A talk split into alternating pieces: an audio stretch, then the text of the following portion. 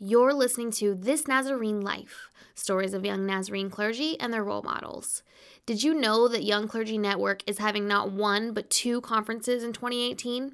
Tickets are on sale now for Y C C O K C March fourth through sixth, and you can join our newsletter at young clergy dot net for the latest updates on Y C C East, coming to the Mid-Atlantic District in the fall of twenty eighteen.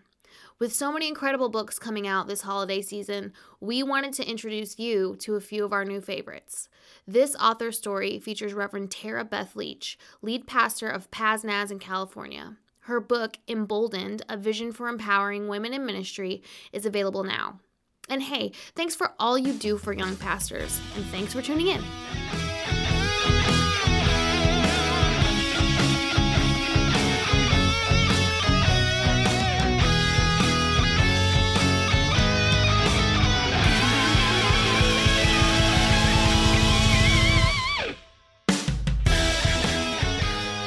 Welcome back to the podcast. I'm Britt Bolojack, and I'm here with my guest, Terabeth Leach. She's the lead pastor of First Church of the Nazarene in Pasadena, California. Welcome to the show. Thanks, Britt. I'm really excited to be here. So the first question I ask everybody is, how did you end up in the Church of the Nazarene? Yeah, well, so I did not grow up going to church regularly. We grew up um, going to a Lutheran church. But um, I wouldn't say it was consistent. We definitely went during Christmas and Easter. I was baptized in the Lutheran Church and confirmed into the Lutheran Church. And around eighth grade, I started to have a stirring in my heart for something more. Mm. I then I couldn't put my uh, finger on what that was, but it was just really hungry for something divine, mm. something holy. Yeah. And uh, early on, I began having conversations with God. I began journaling out prayers. I recall going on walks in the woods as an eighth grader and singing songs to God that I was making up, or son- songs that my grandmother would sing to me. Aww. And by the time I got into high school, that just continued to grow. And I was even asking my mom uh, to take me to church on Sunday mornings. And I can even remember staying up really late at night at a sleepover, and she would pick me up and take me to church. But I still just was unable to quench the thirst that I had. Mm. And so by the time I was in high school, there was a local Youth for Christ chapter uh, in our school that had a an outreach called Campus Life. And I would often see the students around school talking about campus life, and uh, they would ask one another, are you going tonight? Are you going tonight? And I would even hear them talk a lot about Jesus, as if they knew Jesus in a in a real way. And that was really interesting to me. Mm. And I found myself just longing for someone to tell me. Um, I would hear students talk about it on the bus, and I would think, oh, will they invite me tonight, or will mm. they tell me about Jesus? Because I actually really wanted to know. I was so, so intensely curious about mm. Jesus. And so the even the local Campus Life director would show up in our cafeteria and go from table to table and pass out invitations. And I would just be sitting there praying, oh, I hope he comes to my table. I hope he comes to my table. And actually, he never would. Wow. And so I just decided to take matters into my own hands mm. and just show up um, without an invitation. And so one Monday night, my mom picked me up from swim pra- practice, and I told her I really wanted to go to Campus Life. So she happily took me and dropped me off. And I walked in and awkwardly stood there as a teenager, really didn't talk to anyone. And um, some of the Youth for Christ leaders, the volunteers, would awkwardly come up to me and try to st- strike conversation. And it was all just awkward, but I didn't really care. I felt uncomfortable, but I also really wanted to hear about Jesus. Mm. And so as the night went on, uh, a high school student got up and shared her testimony about a missions trip that she had taken to Egypt. And they were also promoting a missions trip to Mexico. Mm. And as I listened to the promo um, about this missions trip, I thought, okay, that's it. Um, if I go to Mexico, I will find what I'm looking for. That's it. I need to go. So I went to the back of the room and I signed up. And the youth leader, Tom Brands, um, said, that's great. We're so excited you want to come to Mexico, but I don't, I don't know you. So how about we have coffee the next morning at the local Hardee's, and we'll bring one of our volunteers.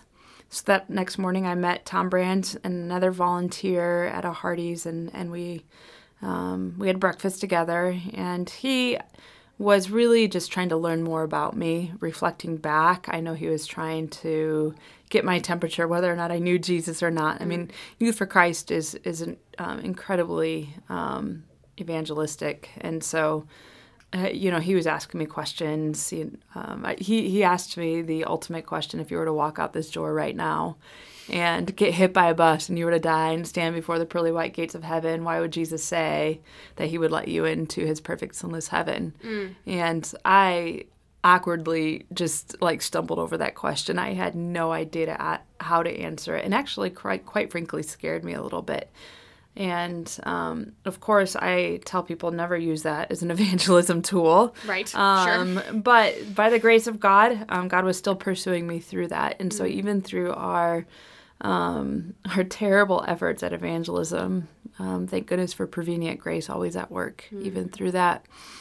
And so he encouraged me to start reading my Bible to prepare for the mission trip at Mexico, in Mexico. And so I went home and I found a Bible that my grandmother had given me, and I opened it, opened it up, and in the front it had a reading plan on um, how to get through the Bible.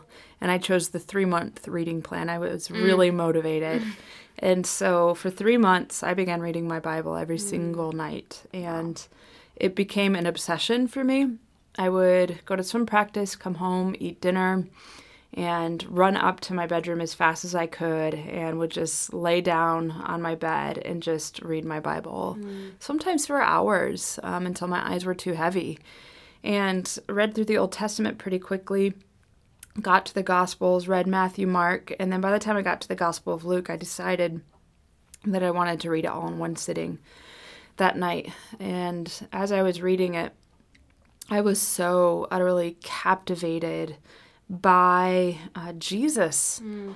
Luke's Gospel is just an incredible uh, picture of the compassion of yeah. Jesus, the way that he pursues those who are considered to be outside of the people of God, mm. those who are considered to be outside, of, you know, according to the religious elite, that those that are considered to be outside the plan of God, yeah. um, and the widow, um, the outcast, the mourning. I mean, Jesus just time and time again chooses them. Mm. And I was just so in awe of that. Um, you know, even for me as a high school student, I was full of insecurities. And I think all high school students go through periods where they think they're the outcast or they're the weird ones, you yeah. know, just as we're awkwardly trying to find our places. And so for me and my small mind, my small teenage mind, I related to a lot of those people. Yeah.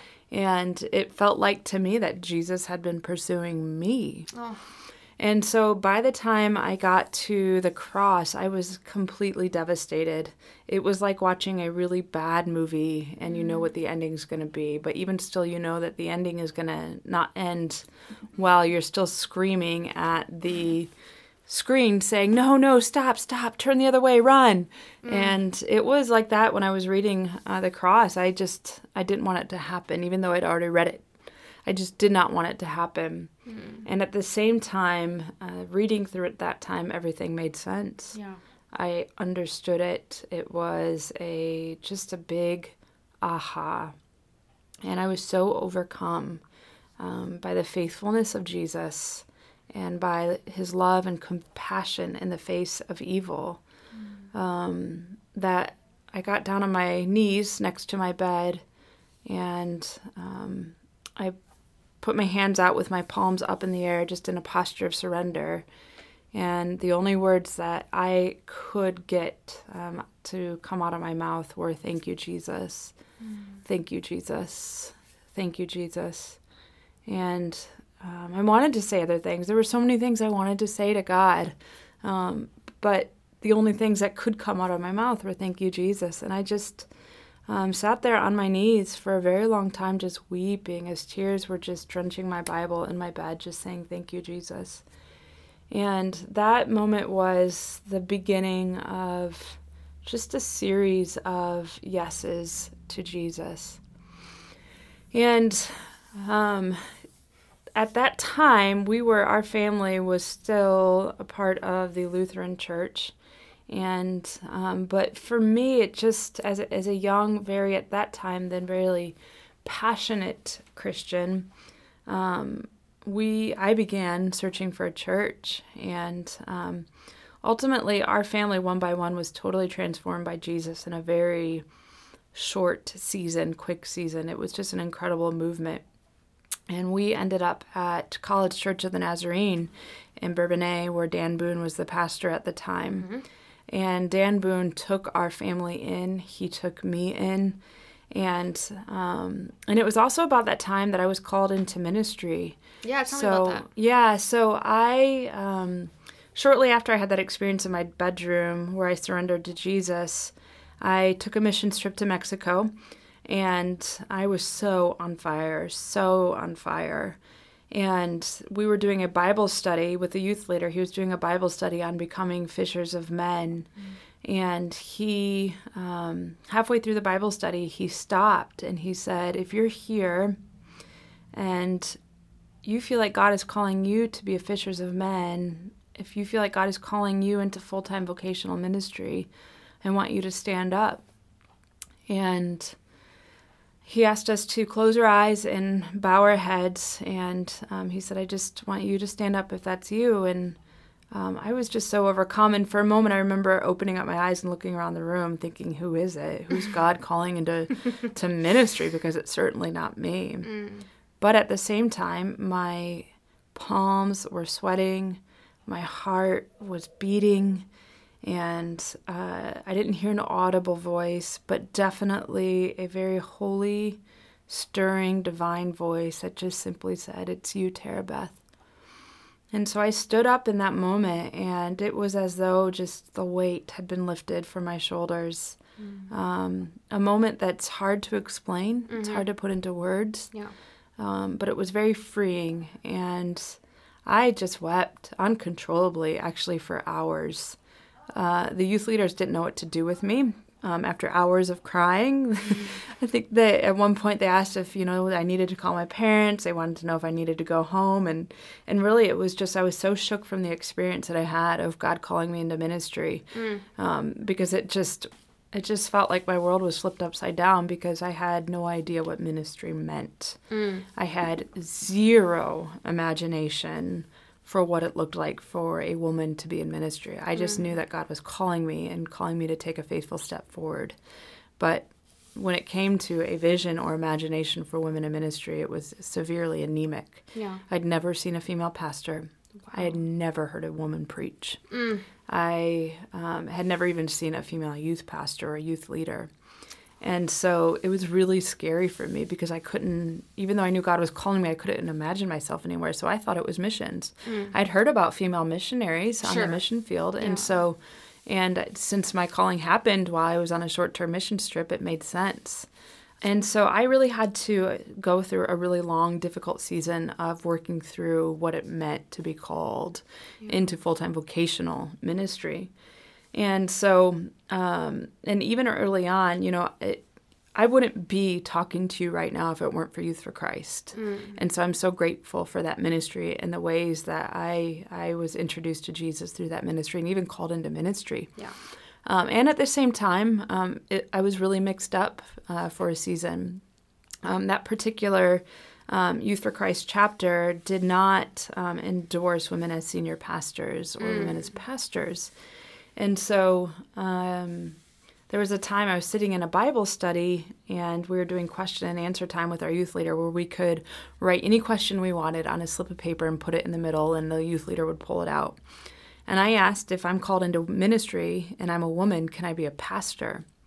And the youth leader pulled it out, and he looked over at me. I, he knew it was me. Yeah. And he took a deep breath, and he said, no, women cannot be pastors. Ugh. And he talked about some of those um, problem passages, you know, that um, women must be quiet and what that means. And he talked talked about the order of creation, and mm. he talked about authority. And I was absolutely crushed, mm. just crushed. Because at that point, um, I had a serious burning passion to preach. Yeah.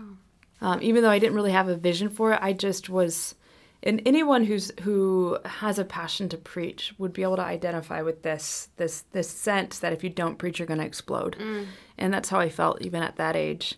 Um, there was even a time where I was driving down a country road with some girlfriends, and we were listening to My Redeemer Lives by Nicole C. Mullen. And I was so excited. Um, I pulled over my car on the side of the road in the middle of the cornfields, and I pulled out my Bible, and I just started to preach like a crazy woman mm. to the cornfields. um, and um, I just had, you know, and even by, by that point when my parents were then on fire for the Lord, we talked about, oh, you know, getting a bus and setting up tents and telling the world about Jesus. Oh. And because for me it was just, I had experienced something so profound. Yeah. about with Jesus, and I wanted everyone else to know what I had experienced, and I wanted everyone else to experience what I knew. Mm. And so, uh, I mean, literally, I wanted to go tell it on the mountain, over the hills, and everywhere. I wanted to proclaim it from the rooftops that Jesus is alive. Mm. And so if that meant preaching, I wanted to do that. So I was absolutely crushed that I couldn't preach. Yeah.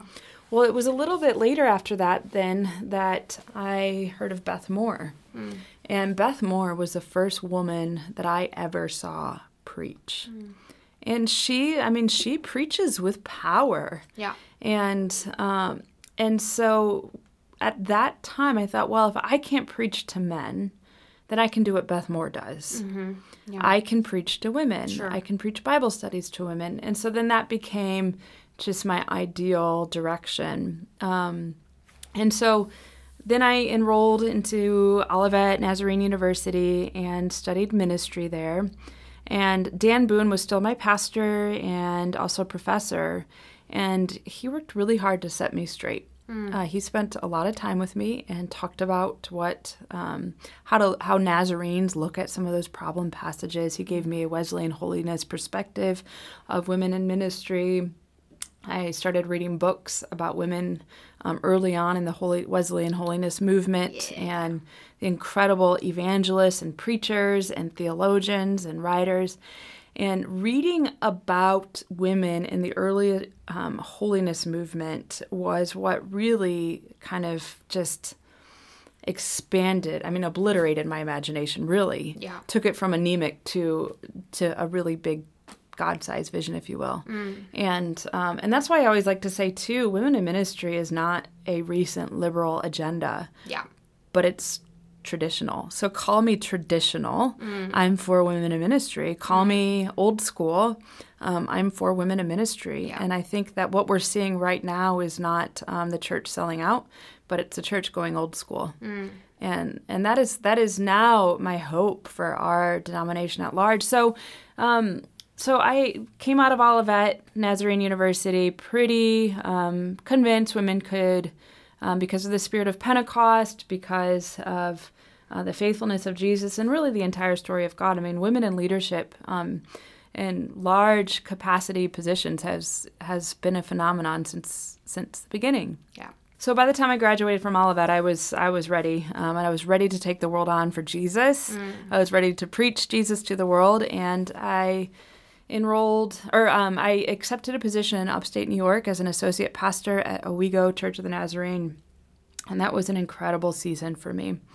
Um, really, um, a season where my confidence was built up. Mm-hmm. I had lots of opportunities to preach. The mm-hmm. senior pastor, um, Doctor Dennis King, was so supportive of me, was so loving, so nurturing, Um, and gave me a beautiful vision of what a nurturing pastor looks like, mm. um, which is really beautiful. And even getting to see that in, in a man, um, he was so he is so vulnerable in the way he leads. Mm. And I think even he is expanding the imagination of what men in ministry can look like. That's awesome. Yeah. And so um, so after, though, our time in Owego, we ended up back in the Midwest and then um, eventually in Chicago. And um, that became a desert season for me. Yeah. I think all of us at some point in time in ministry experience the desert. I mean, I'm assuming. Um, I know I'm not definitely the only one. We've yeah. been there. And that was the desert season for me. And that was when I started to have an awakening to the reality that um, that just because we are part of the Wesleyan holiness tradition does not mean that everyone is inclusive of women. Yeah. That was a wake-up call for me. Mm. And I started to look around. It was like like in the Matrix when you take the pill mm. and all of a sudden you see the world differently. I started to see the world differently and look around and see just how heavily saturated our denomination is with men, with men mm-hmm. um, from the top down. Yeah. And um, and how just you walk in a Sunday morning and more than likely you're going to see men on the platform. Yeah. Um, and even for me, I experienced it in a really personal way. Mm-hmm. Um, I went through a season of phone calls and emails, phone calls and emails to district leaders and just not even getting a call back. Mm-hmm. Um, felt pretty invisible. Yeah. And um, even felt um, just forgotten, I guess, because I was watching a lot of Olivet grads of my friends um, participate in a new church planning movement, and I wanted to be a part of that. Um, but that opportunity was never given to me, even mm. though I asked for it. Yeah. And even at one point, someone called me and said, you know, I'd love to help you, but I can't help children's pastors. Mm. I had never been a children's pastor before. That definitely was not my calling. And it's it's a shame that he even assumed um, that that was what I wanted to do. Yeah.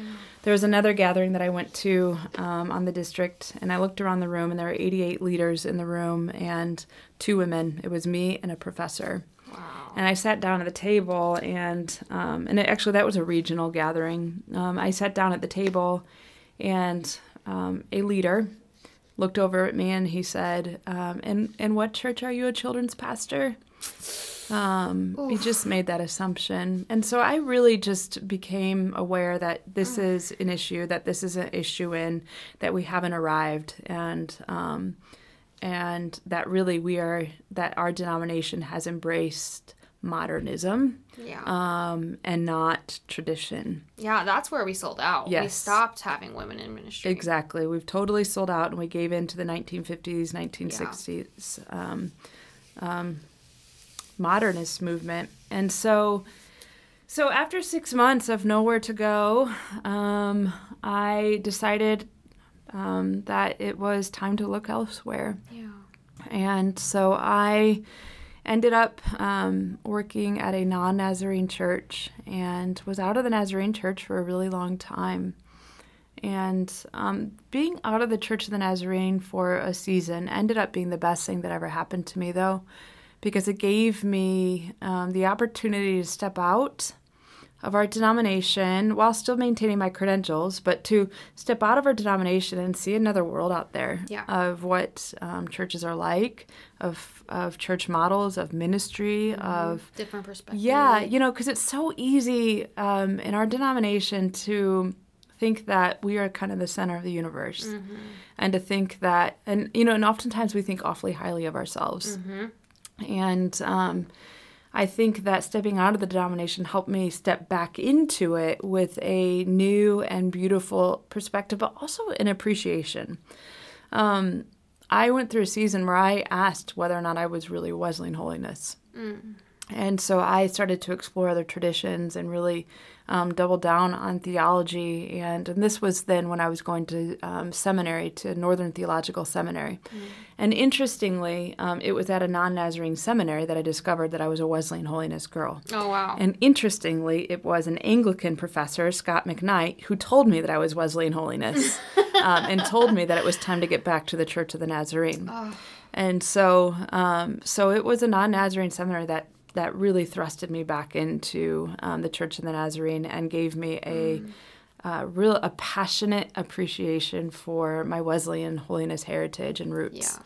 And so after being out of the denomination for a long time, um, I ran into Carla Sundberg. And, and when I say out, I was serving in a non-Nazarene church. Mm-hmm. Um, but I was still trying to stay really involved. I was attending Um, Nazarene, um, you know, district events and even um, denomination um, events at large, and mm-hmm. just trying to show up and be present. Yeah, um, just to say that I'm here. Don't forget about me. Um, I love our denomination. I'm a Nazarene pastor, um, and I ran into Carla Sundberg, and Carla Sundberg and I talked for a while, and we lamented together, we cried together, we prayed together.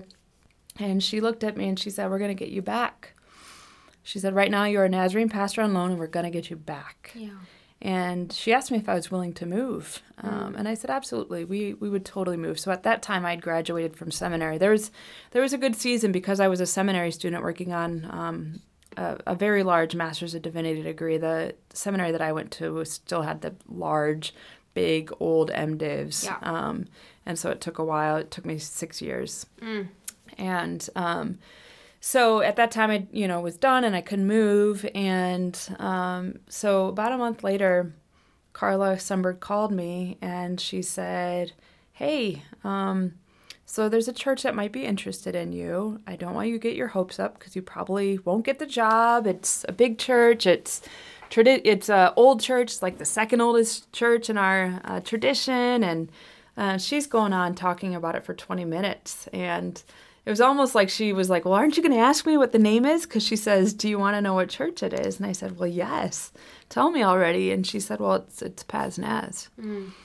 And it just took my breath away. Um, I thought, this has to be a joke. Um, of course, I knew what Church Paznaz was. It's um, was on my radar, but not on my radar in such a way that I thought I would ever have the chance to talk to a church like that. Yeah.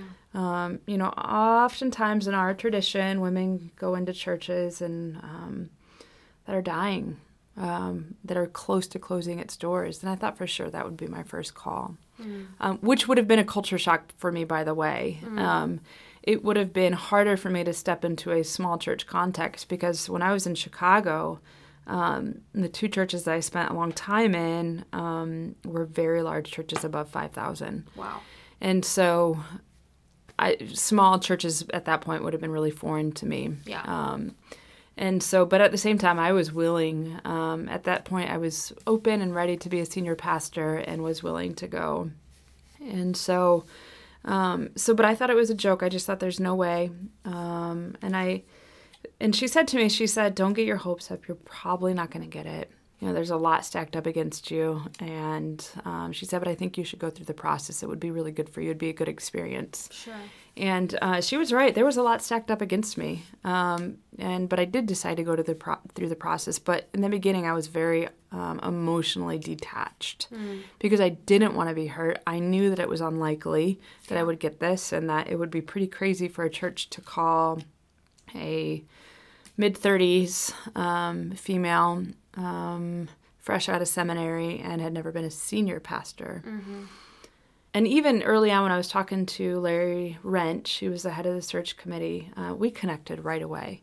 We just clicked. And early on, our conversations were awesome. And I remember him saying to me, he said, well, this would be easier if you were a man. mm. um, you know, because we knew there was a lot stacked up against me. Um, but at the same time, he really just didn't feel like that he wanted to do the easy thing. Yeah. He said, I don't feel like I'm supposed to do the easy thing. I'm, I feel like I'm supposed to do the right thing. And I'm supposed to do um, what God could be leading us to. Mm. And so even presenting my name to the search committee and then to the board was risky, scary. I mean, he was putting himself out there um, to say that I really believe in this woman, to say that, yes, I know, you know, she may not have the same credentials as what we've historically had, but maybe we don't need someone with the same credentials. Maybe it's time we have something different. Mm. And um, and after a couple of months of talking, it was Jan- January of two thousand sixteen that it just catapulted. Um, it went from zero to sixty pretty quickly. Um, I was flying out there in February and March, and um, they voted in April, and then I was installed as a senior pastor on May twenty-second, twenty sixteen. Wow. And it's been eighteen months just about, and it has been a wild, awesome, amazing, hard um, ride. I mean, there's there are times where I'm flat on my face in tears saying, this is so hard, Lord. And there's times where I'm top of the mountain saying, I can't believe I get to do this, Lord. Mm. Gosh, that's awesome. Yeah. So in the middle of all this craziness, you've written a book um, and soon to be published by InterVarsity Press. Tell me about that journey. Yeah, so that's crazy. A lot of people don't realize that um, I started writing the book before Paznaz ever came into the picture. Mm. And so it would appear that I wrote, you know, that I got to Paznaz and all of a sudden I got a book deal. Mm. Um, but actually, it's it's kind of crazy. So since I, for a while, struggled finding our place, finding my place in our denomination, um, there's a ministry um, called Missio Alliance that became my tribe mm. um, and my people in a lot of ways. And so that became a ministry that I started getting really involved with and writing for regularly. And there is a woman in that ministry. She is a senior pastor, the first female senior pastor in her denomination, which is the Restoration Movement. Mm. Her name is Mandy Smith, and she has written a book called The Vulner- Vulnerable Pastor, which is just amazing. And Mandy and I were speaking together at a conference, and um, by that point, I had, just six months earlier, she was speaking at a conference, a Missio Alliance conference. And I just sat there, and every time she got up to speak, I just wept. Mm. I just wept um, because I at that point I'd seen female leaders, but she was the first female senior pastor I'd ever seen that also wasn't a co-pastor with her husband. Mm. So right now we see a huge movement of women senior pastors that are co-pastoring with their husbands, which is amazing and beautiful. Um, but still, I'd never seen one that was married to a lay person. I mean, my husband is a layman. He loves Jesus. He loves the church, but I still didn't know what it looked like. Yeah. And so every time she got up to speak, I just would cry mm. because it just the way she led was, I could, I under, I felt like I understood her. Um, the way she led was very vulnerable, mm. very nurturing, very real, very raw, and um, I could relate to that.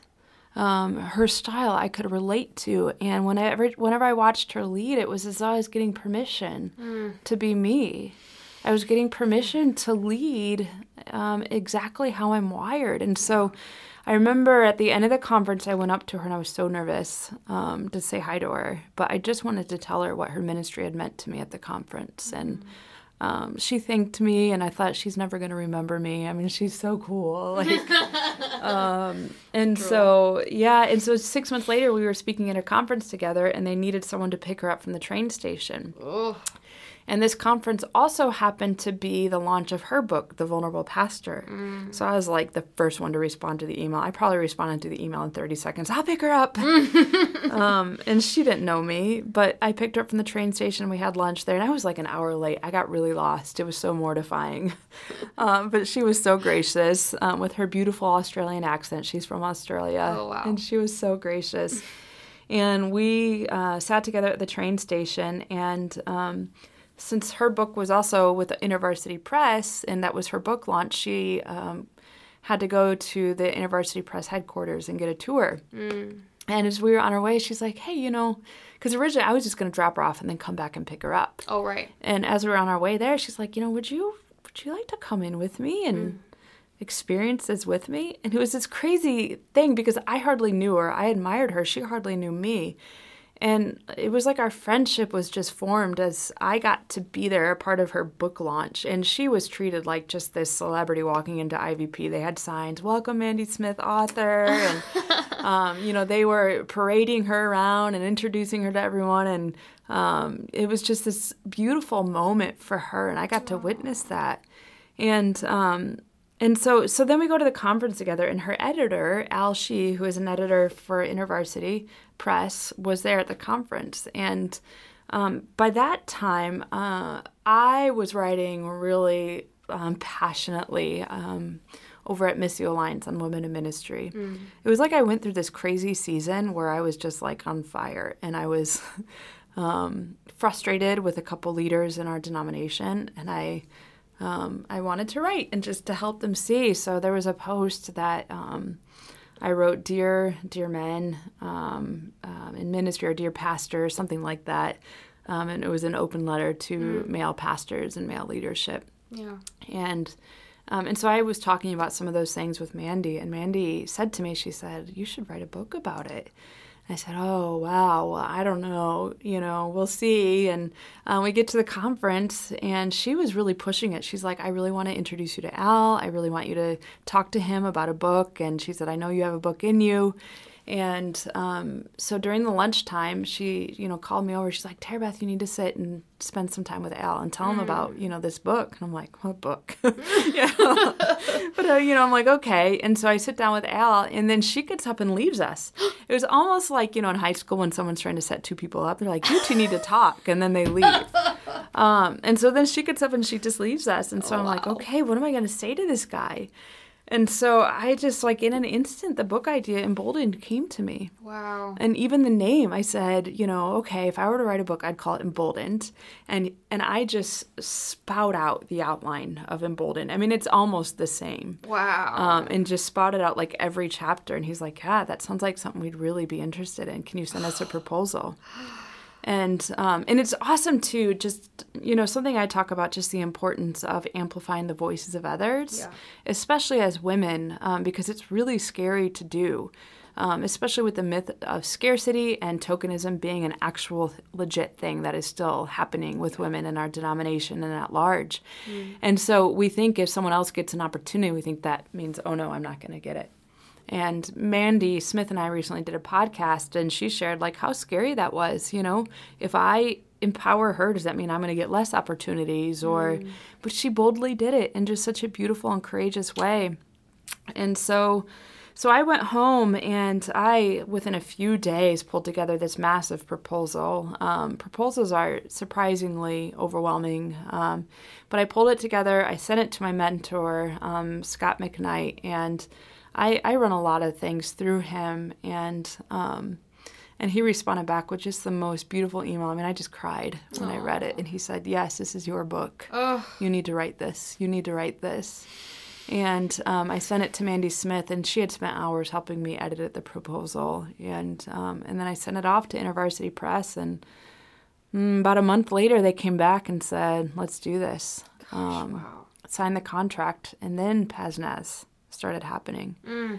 Um, so I had about sixty percent of Emboldened happen um, or uh, written mm-hmm. um, by the time I got to Paznaz. Okay, gotcha. Um, and so, and then I still had a year left to mm. complete it, mm-hmm. almost a year, like eight months. Um, and so, and it's funny. I mean, once I got to Paznaz, my life was just like um, saturated with busyness. Oh, and so yeah. it was really, the only time I was able to write was when I left and got away. Mm. So I had a friend there. She um, she sent me to San Francisco and put me up in a hotel room and just said, lock yourself in the hotel room for a week. And I did, and went up to a cabin that someone let me stay in. And um, but so it was um, two years total from, mm. um, you know, conversations to release date. Wow. And so it's, it feels like my baby is, is being released in the world, and it feels like my naked journal is being released in the world, yeah. um, because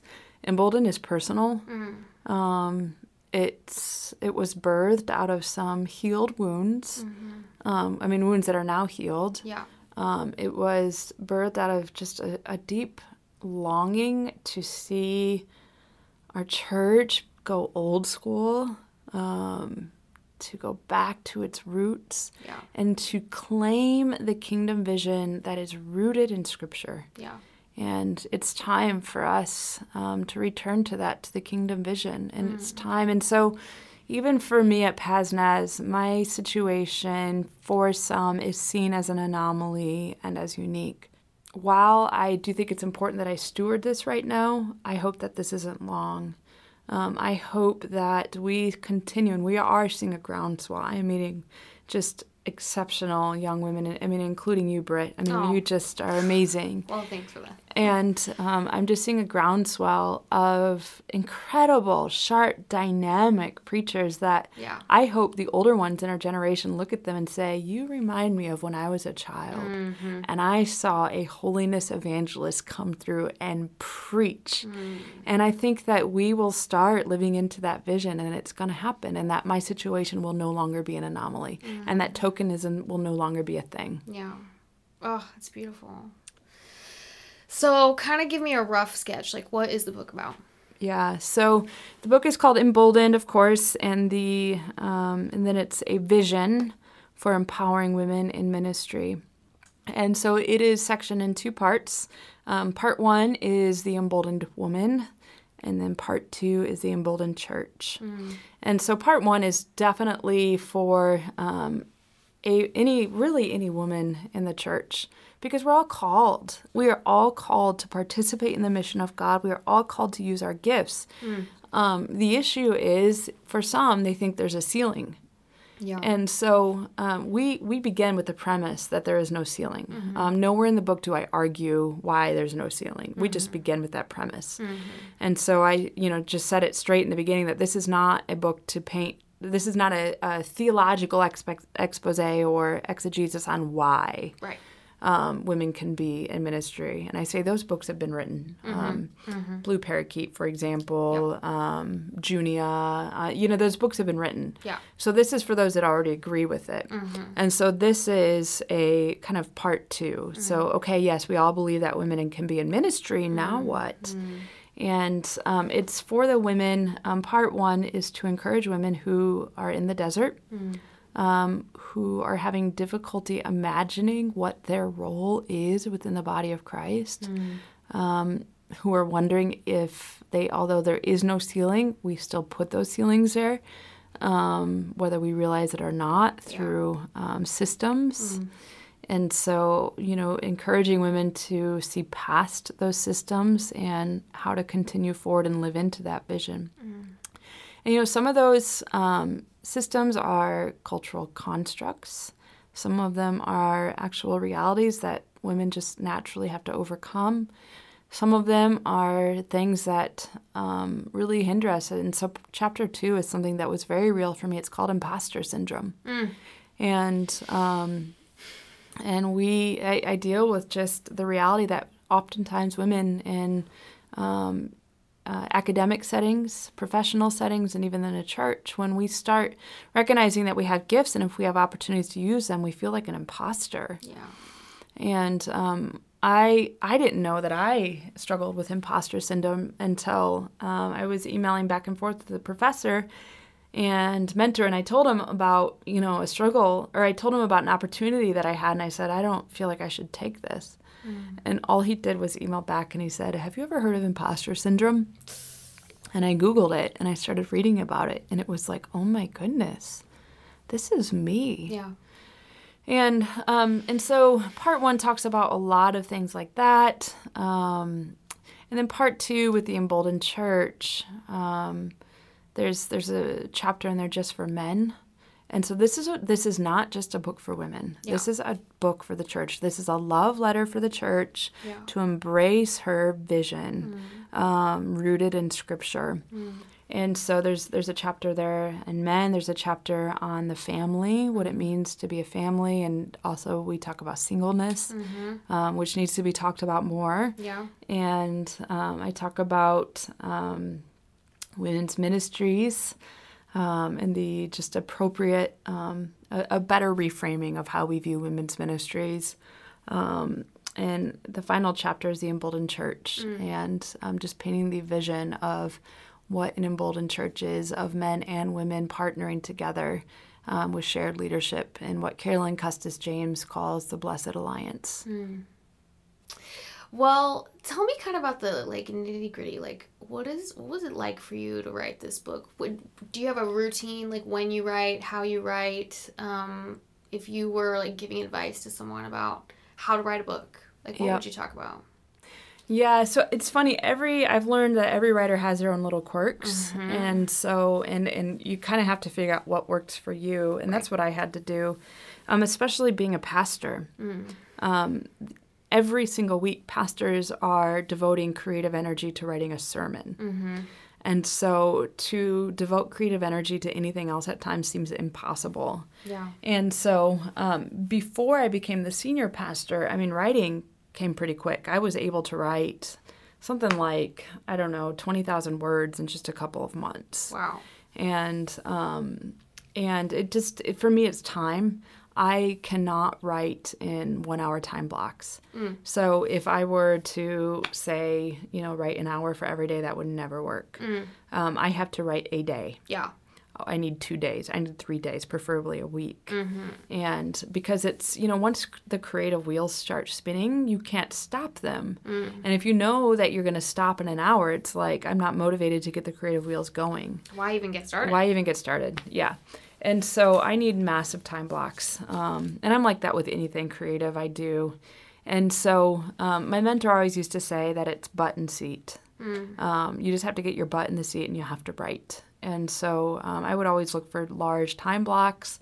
Um, for me, location is important. Ambiance, it has to be beautiful, um, a beautiful space. And um, and then you just kind of have to get in the trance. You know, there's been periods in my life where I've been a runner. Mm. And there's something called the runner's high. Mm. Um, there is absolutely something uh, that's like a riding high where you kind of get in the flow and the trance and, you know, the drool is coming out of your mouth and you don't realize it, you know, and you're just riding. You have no idea how long yeah, it's been. Yeah, and it's just, it's awesome to get kind of stuck in that trance. Yeah. Um, and so that's when my best riding happens, when I just kind of get into the trance. And so um, there were seasons in this book where um, I wouldn't touch it for a month and mm. then I'd come back to it um, just because of busyness. And then I would just, you know... do sometimes it, it seems like I would write like five thousand words at a time at mm. once, and then then stop for a while, and then five thousand words at a time. Mm. You know, and everyone's dif- different. You know, so J R Foresteros is coming out with a book, um, Empathy for the Devil. Sure. And his writing process was just mind-blowing. Uh, I mean, he's a machine. Yeah. He wrote like seventy thousand words in like two or three months, like something crazy like that. And I cannot, I mean, so it took me eighteen months to do forty-eight thousand words. Yeah. Uh, or fifty-two thousand words. And and so some people can just sit down and just like, like N T Wright, you know, can write a book in a week. Mm. I think J R is kind of like that. um, when he told me that he did seventy thousand words in just, you know, a couple months, I just like was sick. I'm like, you're sick. That's messed up. Like, get away. Yeah. So that, you know, so everyone's just different. Yeah. Um, and some chapters came together really quickly and some mm. were really hard. Yeah. What's the rewriting process like? Like, once you finally get the raw words on the paper, then what happens? Yeah, so I once, so I did a chapter at a time, but mm. I jumped around. Okay. So I did it out of order. I did the easiest chapters first. um, and then Build I, some momentum, yes, you know? Exactly. That's how I looked at it. Yeah. Because I knew going into it, there were going to be some chapters that would be really hard to mm. write. And so um, so I did the easiest chapter fir- first, low-hanging fruit, and then from there um, dealt with the hard chapters. Um, and I had some friends reading it and offering feedback. And mm. um, but then when I sent it off to the editor, then they held on to it for a couple months, and they sent it to three women in ministry. Oh, wow. To read it. And so what I had was then I had four versions that I had to go through. Mm. Three of them was feedback from three women who were boots on the ground ministry, and one was from my editor. Have you ever met these women? No, and they are nameless. Oh, wow. So they could be listening to this podcast right now. Who wow. knows? Yeah. Um, and it's probably good because one of them was really mean. So it was really terrible reading. She was just angry throughout the whole thing. She had like Aww. caps throughout, like she was yelling at me the whole time. Oops. Um, yeah. You hope and, she's, like, nearsighted or something. She couldn't read yeah, it without caps. Yeah, no, like, she or... was just, well, it would go back and forth between caps and no caps. So, like, so at times she was yelling at me and at times she wasn't. Like, she hated my book. Like, oh, hated no. it. And what was interesting was, you know, so InterVarsity Press is connected with InterVarsity. So they have, mm. so I, it, the way it seemed to me was that maybe this was a campus minister, the way she wrote. And oh. she, um, at the end of the book, she had a closing paragraph and said, well, you know, she explained why she hated the book. Um, and she said, but I don't even believe that women can be senior pastors anyway. So... So that that kind of oh. was a relief to know, yeah. like, okay, she hated it's the book. It's not you. It's, yeah. it's her thing. It's her thing. Like, yeah. she obviously just, you know, so, so, but I still had to read all, everyone, and, like, then I, the from the three, so the way that it worked, from the three women that read it, my editor said, okay, so he said, you can decide what you want to listen to and what you don't want to listen to. Mm-hmm. And then he said, but my edits always trump. Uh. Okay, and he had it, I mean... Heart, there was not a page untouched from him. Oh, wow. Um, and it wasn't, I mean, so the editing process with him wasn't grammatical. It was like, mm, you really need to say more here, or mm, did you really mean that? Or, and he called me out. Mm. Like, I mean, like he, it, and, and I loved it. I mean, he was really honest. Yeah. Like, you know, sometimes he'd be, you know, he'd say, that sounds a little prideful, or, you mm. know, or... Um, or that sounds like false humility, or um, and I'm so glad he called it out because I'd rather him read it than yeah. someone else. So It was significant reworks. Mm.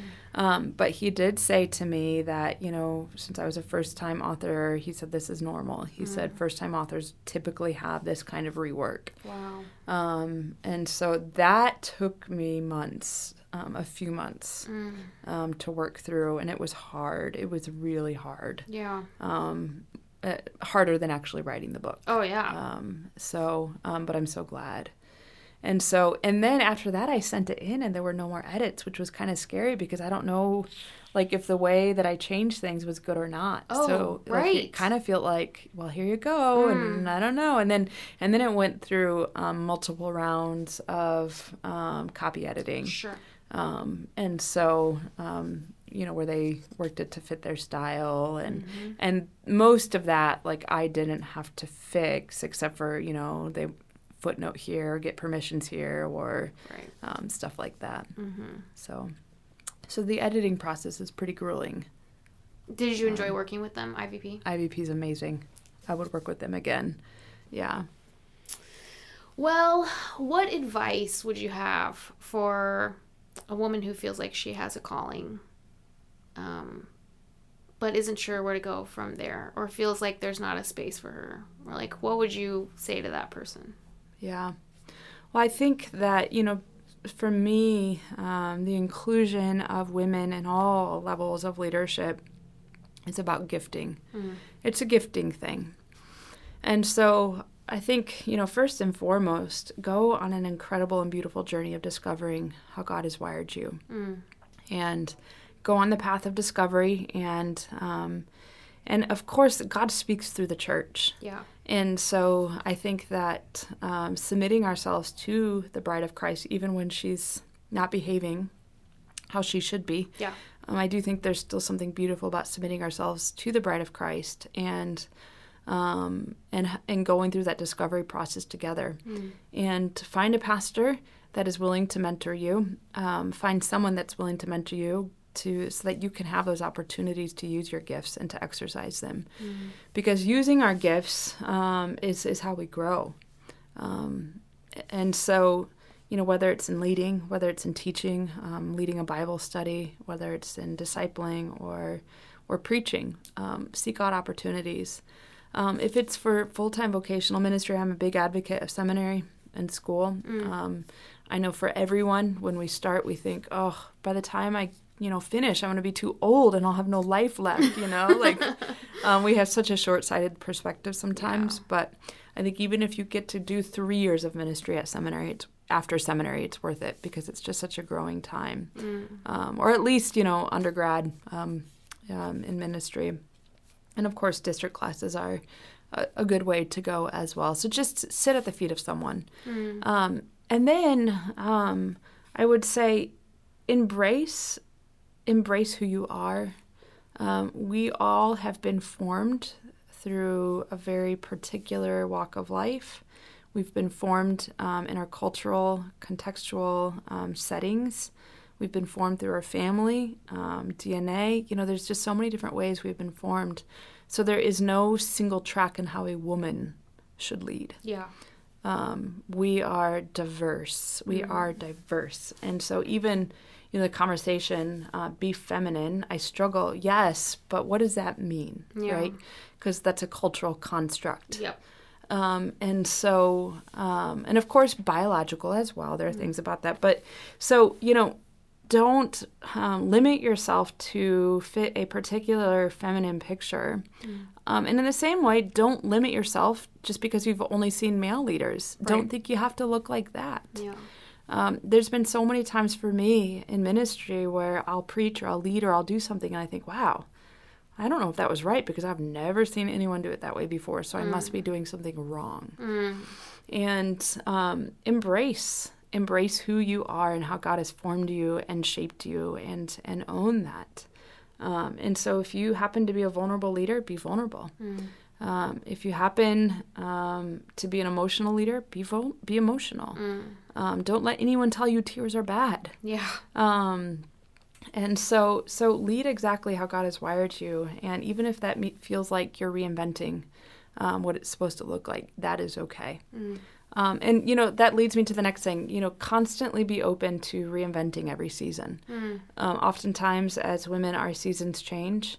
Uh, we have many different seasons, um, whether we're married, whether we're single, whether we're single in our twenties or whether we're single in our thirties or forties yeah. or fifties, yeah.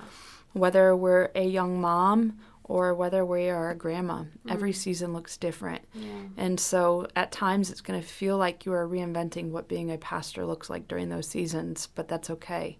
It doesn't change the fact that you're anointed or called. Mm. Um, it doesn't change the fact that you are gifted, even if it looks different. And then finally, I would say just keep taking the next faithful step. Mm. Um, even in the desert seasons, taking fa- faithful steps, it might feel like we're on a treadmill. Mm. Uh, it might feel like we are just squealing or uh, spinning our tires. Yeah. Um, but keep taking that next faithful step, because eventually you just might find that you're out of the desert and that you are exactly where you hoped you'd always be. Mm. It's beautiful. Well, the last question I ask everybody is, and you've probably sort of answered it a little bit already, but I'll ask you anyway. Um, what inspires you to stay in the Church of the Nazarene? What is it that's keeping you here? I am so hopeful. Um, so, I mean, number one, I love our roots and our heritage. I love what Phineas Brzee stood for. Mm. It's one reason why I love being in Los Angeles area. Um, just driving through what is now Skid Row mm. and seeing that that's where Brzee began, yeah. um, that he put his stake on the ground over women in ministry. Mm. He put his stake in the ground over caring for the marginalized and those, just like Jesus, um, those who many would consider outside of the plan or the mm. people of God. Um, Phineas went for them and went after them. Mm. And um, and that's who we are. That's our heritage. Yeah. And even with social justice um, and caring for the marginalized is not a new liberal agenda. Yeah. It's old school. Mm. And so I'm hopeful. I do believe I see so many young millennial pastors that give me oh, so much hope. Um, they remind me of the early holiness days that mm. I read about. Yeah. Um, their heart bleeds. Their hearts bleed um, for the things that I believe God's heart bleeds for. Yeah. Um, they see the world um, in ways that I, th- I believe God sees the world. Mm.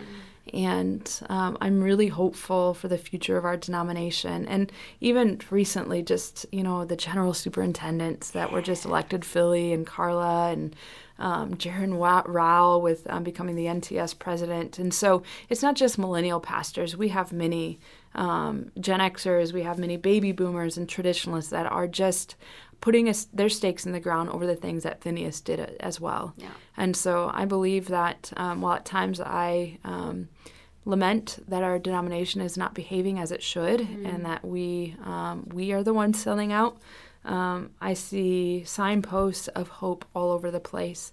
And so I'm committed.